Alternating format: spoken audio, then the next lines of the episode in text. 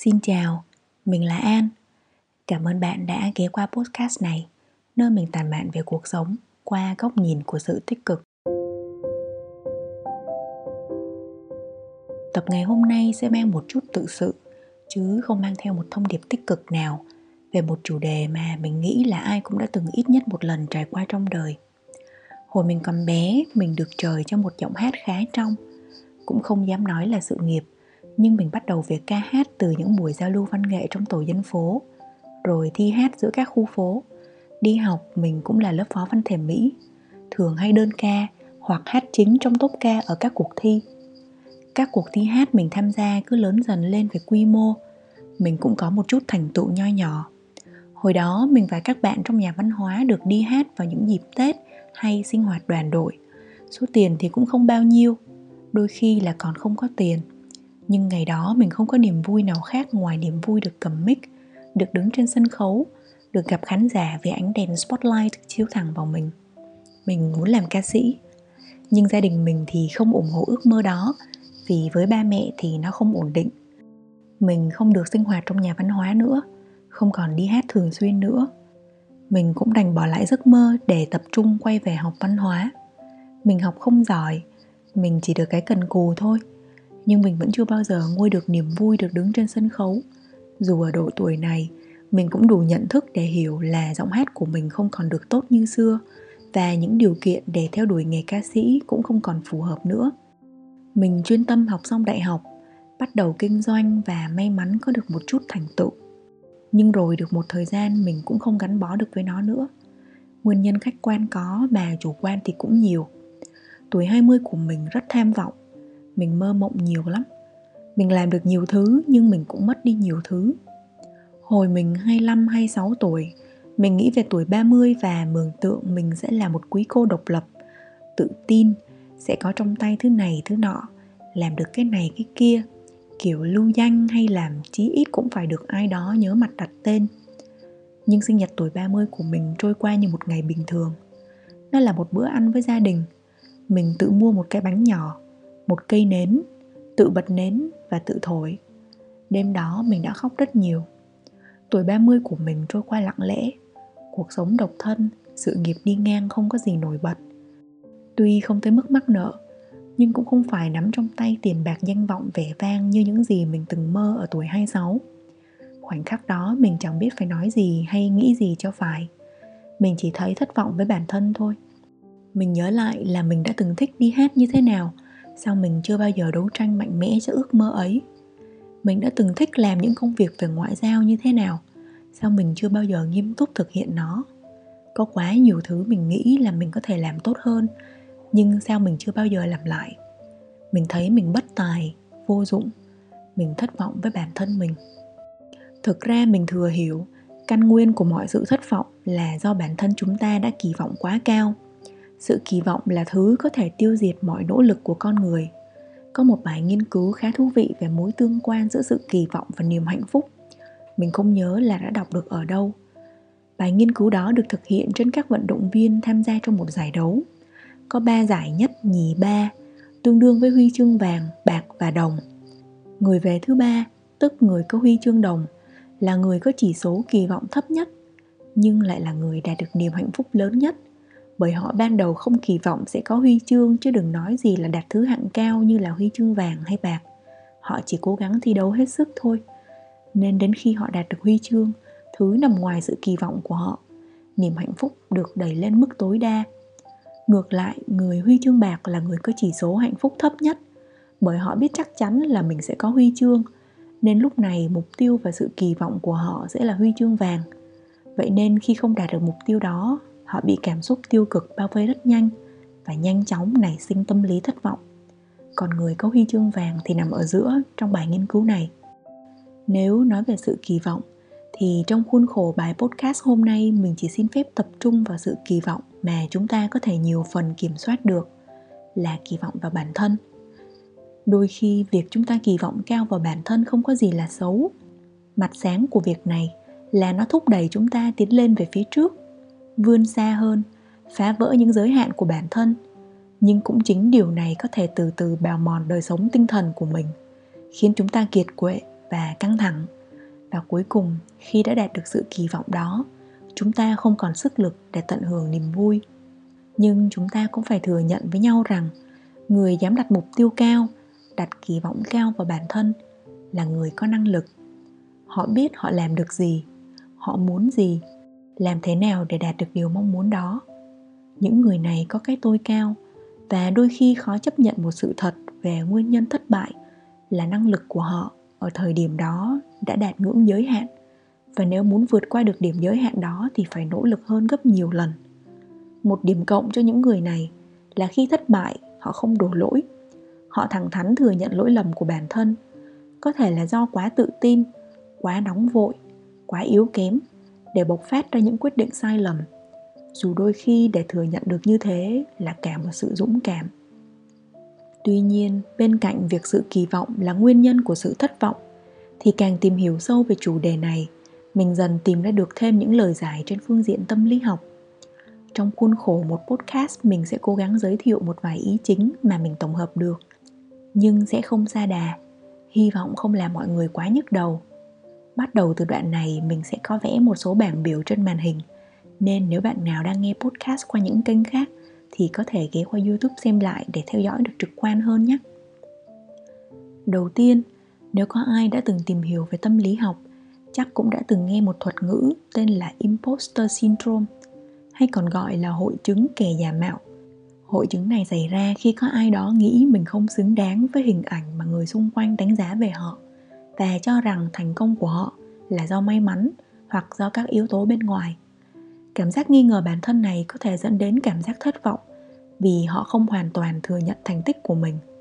Các dấu hiệu và triệu chứng phổ biến của hội chứng kẻ giả mạo bao gồm liên tục nghi ngờ bản thân, quy kết thành công cho các yếu tố bên ngoài như sự may mắn do thời điểm thích hợp, do nhận được sự giúp đỡ từ người khác hoặc họ chỉ vô tình nhận được những nhiệm vụ dễ dàng hơn tiếp theo, người mắc hội chứng kẻ giả mạo sợ thất bại và sợ bị phán xét. Họ thường tin rằng bất kỳ sai lầm hay thất bại nào cũng sẽ khẳng định sự thiếu năng lực của họ. Chính vì thế, họ có xu hướng làm việc quá sức và chuẩn bị quá mức. Họ gặp khó khăn trong việc chấp nhận lời khen hoặc sự công nhận cho thành tích của mình. Thậm chí tệ hơn, họ coi những phản hồi tích cực là không chân thành vậy tại sao những người có thành tích cao thường mắc phải hội chứng kẻ già mạo? Hội chứng không chỉ giới hạn ở những cá nhân ưu tú, mà nó còn phổ biến hơn ở những môi trường nơi đánh giá cao sự thành công. Những cá nhân này cảm thấy áp lực phải duy trì thành công của mình, hoặc lo sợ rằng họ sẽ không đạt được những thành tựu như trước đây. Đồng thời, việc tiếp xúc với một môi trường làm việc cạnh tranh cùng những đồng nghiệp giỏi khác khiến họ nghi ngờ khả năng của chính mình. Hơn nữa là một người có năng lực họ gắn giá trị bản thân đi kèm với thành tích. Nỗi sợ thất bại có thể khiến họ đặc biệt đau khổ, khiến cảm giác mạo danh trở nên rõ ràng hơn. Nguyên nhân thứ hai cho sự thất vọng về bản thân là sự cầu toàn hay chủ nghĩa hoàn hảo, tên tiếng anh là perfectionism. Chủ nghĩa hoàn hảo là xu hướng đặt ra những tiêu chuẩn quá cao cho bản thân và chỉ trích một cách thái quá bất kỳ khuyết điểm hoặc sai lầm nào mặc dù việc phấn đấu để trở nên xuất sắc có thể là điều tích cực, nhưng chủ nghĩa cầu toàn cực đoan có thể dẫn đến sự bất mãn và thất vọng về bản thân thường xuyên, vì cá nhân đó có thể không bao giờ cảm thấy là mình đủ tốt. Nguyên nhân thứ ba là thái độ tự phê bình, tên tiếng anh là self criticism đôi khi việc chúng ta tự nhìn nhận lại bản thân và tự phê bình là một điều tốt. Nó giúp chúng ta có một cái nhìn thực tế về việc mình đang đứng ở đâu, hay nói một cách dân dã hơn là để biết chân mình có đang chạm đất hay không. Tuy nhiên, nếu việc này diễn ra một cách cực đoan, ví dụ như quá khắt khe hoặc tự chửi bới, tự la mắng, tự trách móc bản thân về những lỗi lầm, nó có thể ảnh hưởng trực tiếp tới sức khỏe tinh thần và dần tự hạ thấp lòng tự trọng của mình xuống. Thậm chí, việc tự phê bình này diễn ra thường xuyên nó có thể sinh ra việc chúng ta tự phóng đại sai lầm của mình, tự cho là sự việc đang diễn ra tồi tệ. Dù thực tế, mọi thứ không tới mức trầm trọng như tưởng tượng. Việc này không khác gì chúng ta tự hủy hoại chính mình từ bên trong cả. Và nếu tiếp tục khai thác về sự tự phóng đại, nó dẫn đến một nguyên nhân thứ tư là hiệu ứng ánh đèn sân khấu. Tên tiếng anh là spotlight effect. Nó giống như bạn đang đứng trên sân khấu và có một cái đèn rọi thẳng vào mình ở phía dưới là hàng ngàn con mắt nhìn vào bạn. Bạn sẽ có tâm lý là người khác đang chú ý và đánh giá sai lầm của bạn, nhiều hơn là họ thực sự làm như vậy. Lấy một ví dụ là bạn tham gia một buổi tiệc và vô tình làm đổ rượu lên một cái áo trắng. Bạn có thể tự thấy xấu hổ về chiếc áo không nguyên vẹn của mình và bạn nghĩ là tất cả đang nhìn vào vết ố trên áo của bạn với ánh mắt ái ngại. Dù trên thực tế là chỉ sau đó vài tuần, không còn ai nhớ đến chiếc áo của bạn nữa nếu họ có nhớ, thì chỉ nhớ đến việc họ đã gặp bạn trong buổi tiệc mà thôi. Chính vì sự tự phóng đại này, nó khiến bạn tự ti và tự thất vọng về mình. Thực ra, đôi khi đi đến tận cùng của những lý thuyết về tâm lý học, chúng ta sẽ thấy nó có phần nào đó trùng lặp và các định nghĩa thì cứ chồng lấn lên nhau. Người ta có nhiều cách để giải thích hay định nghĩa cho một hiện tượng tâm lý nào đó. Nó có thể giúp chúng ta nhìn nhận sự vật một cách rõ ràng và minh bạch hơn nhưng nếu lùi lại một bước và nhìn vào bức tranh toàn cảnh, thì sự thất vọng chủ yếu đến từ bên trong mình. Dù nó có là sự kỳ vọng, sự so sánh, sự phóng đại, sự phê bình hay chủ nghĩa hoàn hảo, thì cuối cùng nó cũng dẫn về một ý duy nhất là tham. Chúng ta muốn có nhiều hơn, muốn giỏi hơn, muốn hoàn thiện hơn. Tất nhiên điều này là một mong muốn hợp lý và mình nghĩ ai trong chúng ta cũng nên có một tinh thần tự vươn lên như vậy. Nhưng nếu việc này trở nên xa đà, cực đoan, thì chúng ta dần sẽ tự trở thành nô lệ cho lòng tham của mình. Tham ở đây không chỉ là tham tiền bạc, tham địa vị, nó còn là tham tình cảm, lòng tham muốn sở hữu, muốn thao túng. Tệ hơn là chúng ta không nhận ra mình đang tham. Nó khiến cho chúng ta bất hạnh từ lúc nào không biết việc chúng ta ngồi đây và nói với nhau những lời khuyên sáo rỗng, kiểu như là hãy tích cực lên, hãy trân trọng những gì mình đang có, thực tế sẽ không mang lại một chút giá trị nào cho những người đang trong cơn tham. Họ thường sẽ không thể dừng lại cho đến khi chính họ lãnh chịu một hậu quả nào đó đủ lớn và đủ sức để họ tạm ngừng một nhịp trên con đường thỏa mãn lòng tham. Và đôi khi, những câu nói rất cliché mà người ta vẫn thường khuyên nhau sẽ chỉ thật sự được tiếp thu khi chính họ đã trải qua và nhìn lại. Lòng tham xét cho cùng không hề xấu. Chúng ta muốn thêm nhiều tiền bạc, bởi tiền bạc là công cụ giúp cuộc sống chúng ta có thêm nhiều sự lựa chọn hơn, mà đôi khi cuộc đời của một người thay đổi bởi sự lựa chọn của họ. Chúng ta muốn có thêm tình yêu, bởi chúng ta ai cũng có tính ác song song cùng với tính thiện. Lúc nào cũng muốn được yêu thương hơn, được quan tâm hơn hoặc tối thiểu nhất cũng mong cầu được nhận một thứ tình yêu bằng với những gì mà mình đã cho đi. Nhìn về một mặt nào đó, nó thúc đẩy chúng ta làm việc nhiều hơn, giỏi giang hơn, kiên nhẫn với nhau hơn. Nhưng tiền thì không biết bao nhiêu là vừa, yêu cũng không biết bao nhiêu là thỏa mãn. Nhưng có lẽ cả bạn, cả mình, chúng ta trong một bạn nào đó trên cuộc đời nên biết đủ. Và đôi khi việc có thể tránh được những nỗi ê chề của sự thất vọng hóa ra lại là sự thừa nhận rằng chúng ta chỉ là những người bình thường. Chúng ta trừ một nhóm rất nhỏ những người xuất chúng, hầu hết đều là người bình thường. Đều có tham sân si, đều có ước vọng, đều có nỗ lực và đều mắc sai lầm. Nhưng bình thường khác với tầm thường. Chúng ta cho phép mình là người bình thường và bao dung với sai lầm của mình. Nhưng đừng biến mình trở nên tầm thường và không còn giá trị. Để ai bảo gì cũng phải nghe hay níu giữ một thứ tình yêu đã chết. Cuối cùng, như đầu podcast mình có nhắc đến, tập ngày hôm nay có thể sẽ không mang một thông điệp gì tươi sáng.